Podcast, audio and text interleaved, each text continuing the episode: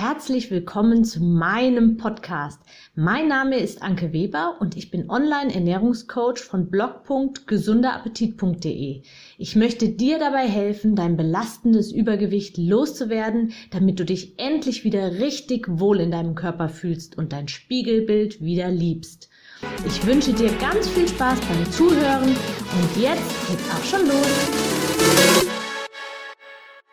Was sagt der BMI eigentlich über dich aus?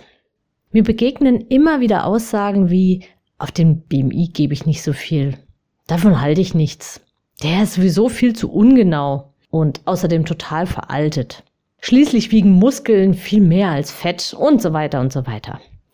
Hm, okay. Zuerst einmal die Fakten. Der BMI berechnet sich aus der Körpergröße und dem aktuellen Gewicht. Mehr Daten braucht man dazu nicht. Ha, reimt sich. Die Zahl, die da rauskommt, sollte bei Frauen nicht unter 19 sein und nicht höher als 24. Ab einem BMI von 25 gilt man als übergewichtig und sollte abnehmen. Ab einem BMI von 30 hat man Adipositas und ist somit krankhaft übergewichtig. Das Risiko für viele Erkrankungen steigt enorm an mit dem Übergewichtsgrad. Diesen Aussagen liegen unzählige Studien und Statistiken zugrunde. Von wem höre ich jetzt immer wieder, dass er nichts vom BMI halte und dass er zu allgemein und vor allem veraltet sei?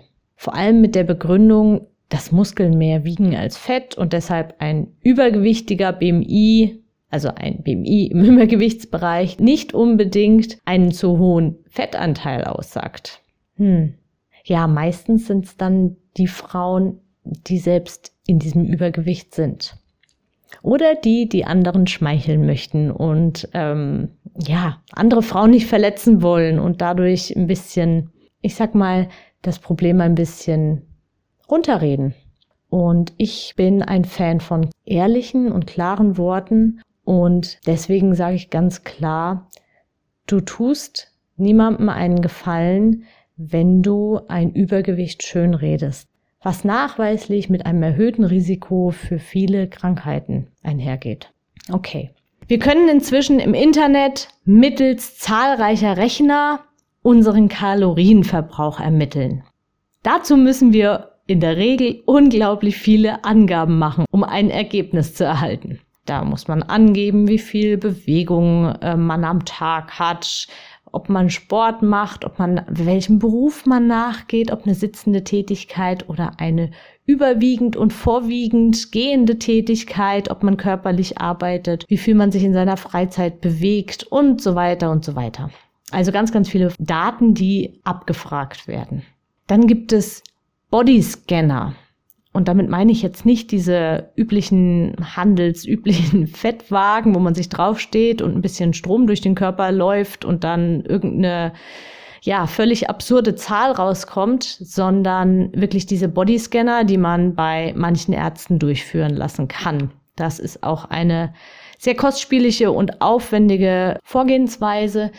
Aber damit kann man wirklich ähm, die Körperzusammensetzung bestimmen lassen. Also die Wissenschaft und also die Wissenschaft ist wirklich enorm weit, was das angeht. Und der Wissenschaft ist es inzwischen auch möglich, aus einer kleinen Blutprobe unglaublich viele Werte zu bestimmen. Und da soll so eine simple BMI-Formel Körpergewicht durch Größe im Quadrat sagen, ob wir im gesunden Gewicht sind oder nicht. Ja, und das ist eben der uns dann recht schnell skeptisch werden lässt. Kann doch nicht so einfach sein, kann doch nicht so simpel sein. Aber ich mache jetzt mal ein ganz konkretes Beispiel. In meinem Beispiel ist die, eine Frau 1,70 Meter groß. Sie darf gemäß BMI-Berechnung zwischen 55 Kilogramm und 72 Kilogramm wiegen, um in einem gesunden BMI-Bereich zu sein. Also zwischen 19 und eben 24. Da ist also eine Spanne, ein Spielraum von 17 Kilo. Alles darin gilt als gesund. Das ist eine riesige Gewichtsspanne.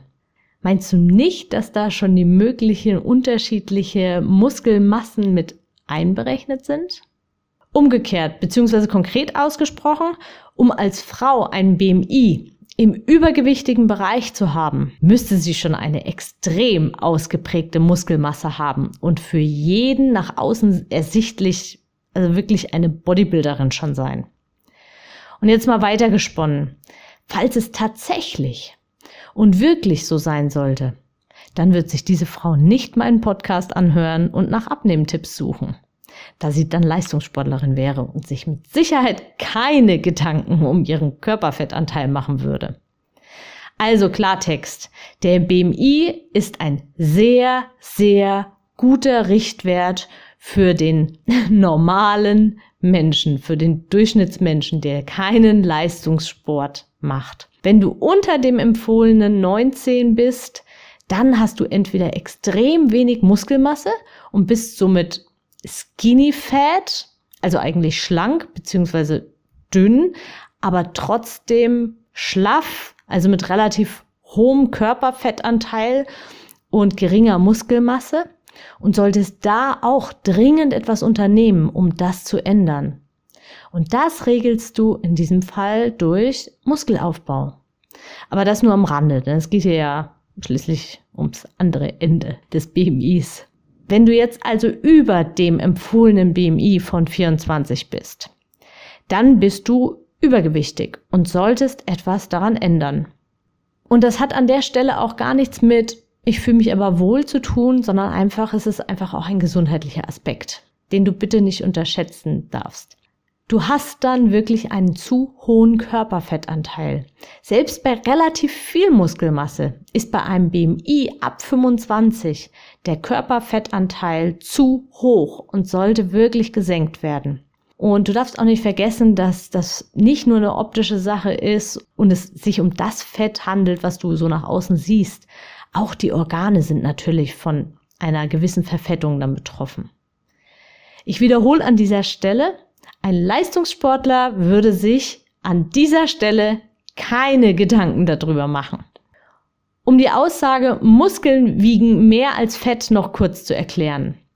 Ein Kilogramm Muskelmasse ist selbstverständlich genauso schwer wie ein Kilogramm Fett. Aber Muskelmasse hat eine andere Dichte als Fett. Und deshalb kann ein schlanker wirkender Mensch durchaus etwas schwerer sein als ein eher unförmiger, nach außen eben pummeligerer Mensch.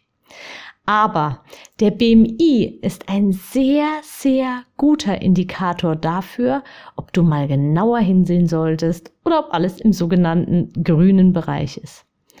Umgekehrt heißt es aber nicht, dass du nur, weil dein BMI gerade so vielleicht noch passt, mit allen wichtigen Nährstoffen auch versorgt bist und keine Mängel hast und dir keine Gedanken um deine Fitness und Ernährung machen solltest. Also am Schluss nochmal kurz zusammengefasst. Erstens, rechne deinen BMI mit der Formel Körpergewicht geteilt durch deine Größe in Metern. Ist das Ergebnis zwischen 19 und 24 ist das schon ganz gut. Ist das Ergebnis 25 und höher, dann solltest du das sehr ernst nehmen und unbedingt etwas daran ändern. Bitte verharmlose Übergewicht nicht und warte nicht, bis es zu spät ist und sich Folgeerkrankungen oder Folgebeschwerden einstellen, wenn sie es nicht schon getan haben. Zweitens, wirf einen kritischen Blick auf deine Ernährung. Egal, wie dein BMI ist. Isst du täglich Gemüse und Obst? Achtest du auf nährstoffreiche Lebensmittel und Ausgewogenheit, also Abwechslung? Drittens, bewegst du dich etwas mehr als nur mit dem Auto zum Büro und wieder zurück? Also ist dein Puls mehrmals in der Woche auch mal bei über 130 Schlägen? Nein, du musst keinen Leistungssport machen und dich auch nicht stundenlang im Studio quälen wenn es dir keinen Spaß macht. Aber du solltest wirklich Bewegung in deinen Alltag integrieren. Und viertens, sei bedingungslos ehrlich zu dir selbst. Ist alles so gut, wie es ist? Siehst du dich gerne in der Umkleidekabine beim Klamottenshoppen? Sind es die Kleidergrößen, die du gerne kaufen möchtest? Kannst du ohne ins Schnaufen zu kommen eine Treppe hochlaufen? Und so weiter. Sei also ehrlich zu dir. Wenn du weißt, dass du was ändern solltest, dann, um es mit Goethes Worten zu sagen, es reicht nicht, es nur zu wollen, du musst es auch tun. Und wenn du dir dabei Unterstützung wünschst, dann weißt du ja, wo du mich findest. Alle Links findest du wie immer in den Show Notes. Ich wünsche dir alles Gute, alles Liebe, deine Anke.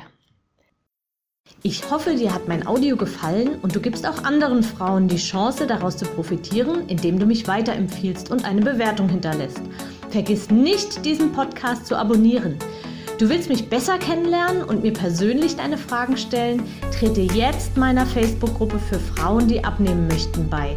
Alle Links findest du in der Beschreibung. Bis bald, deine Anke.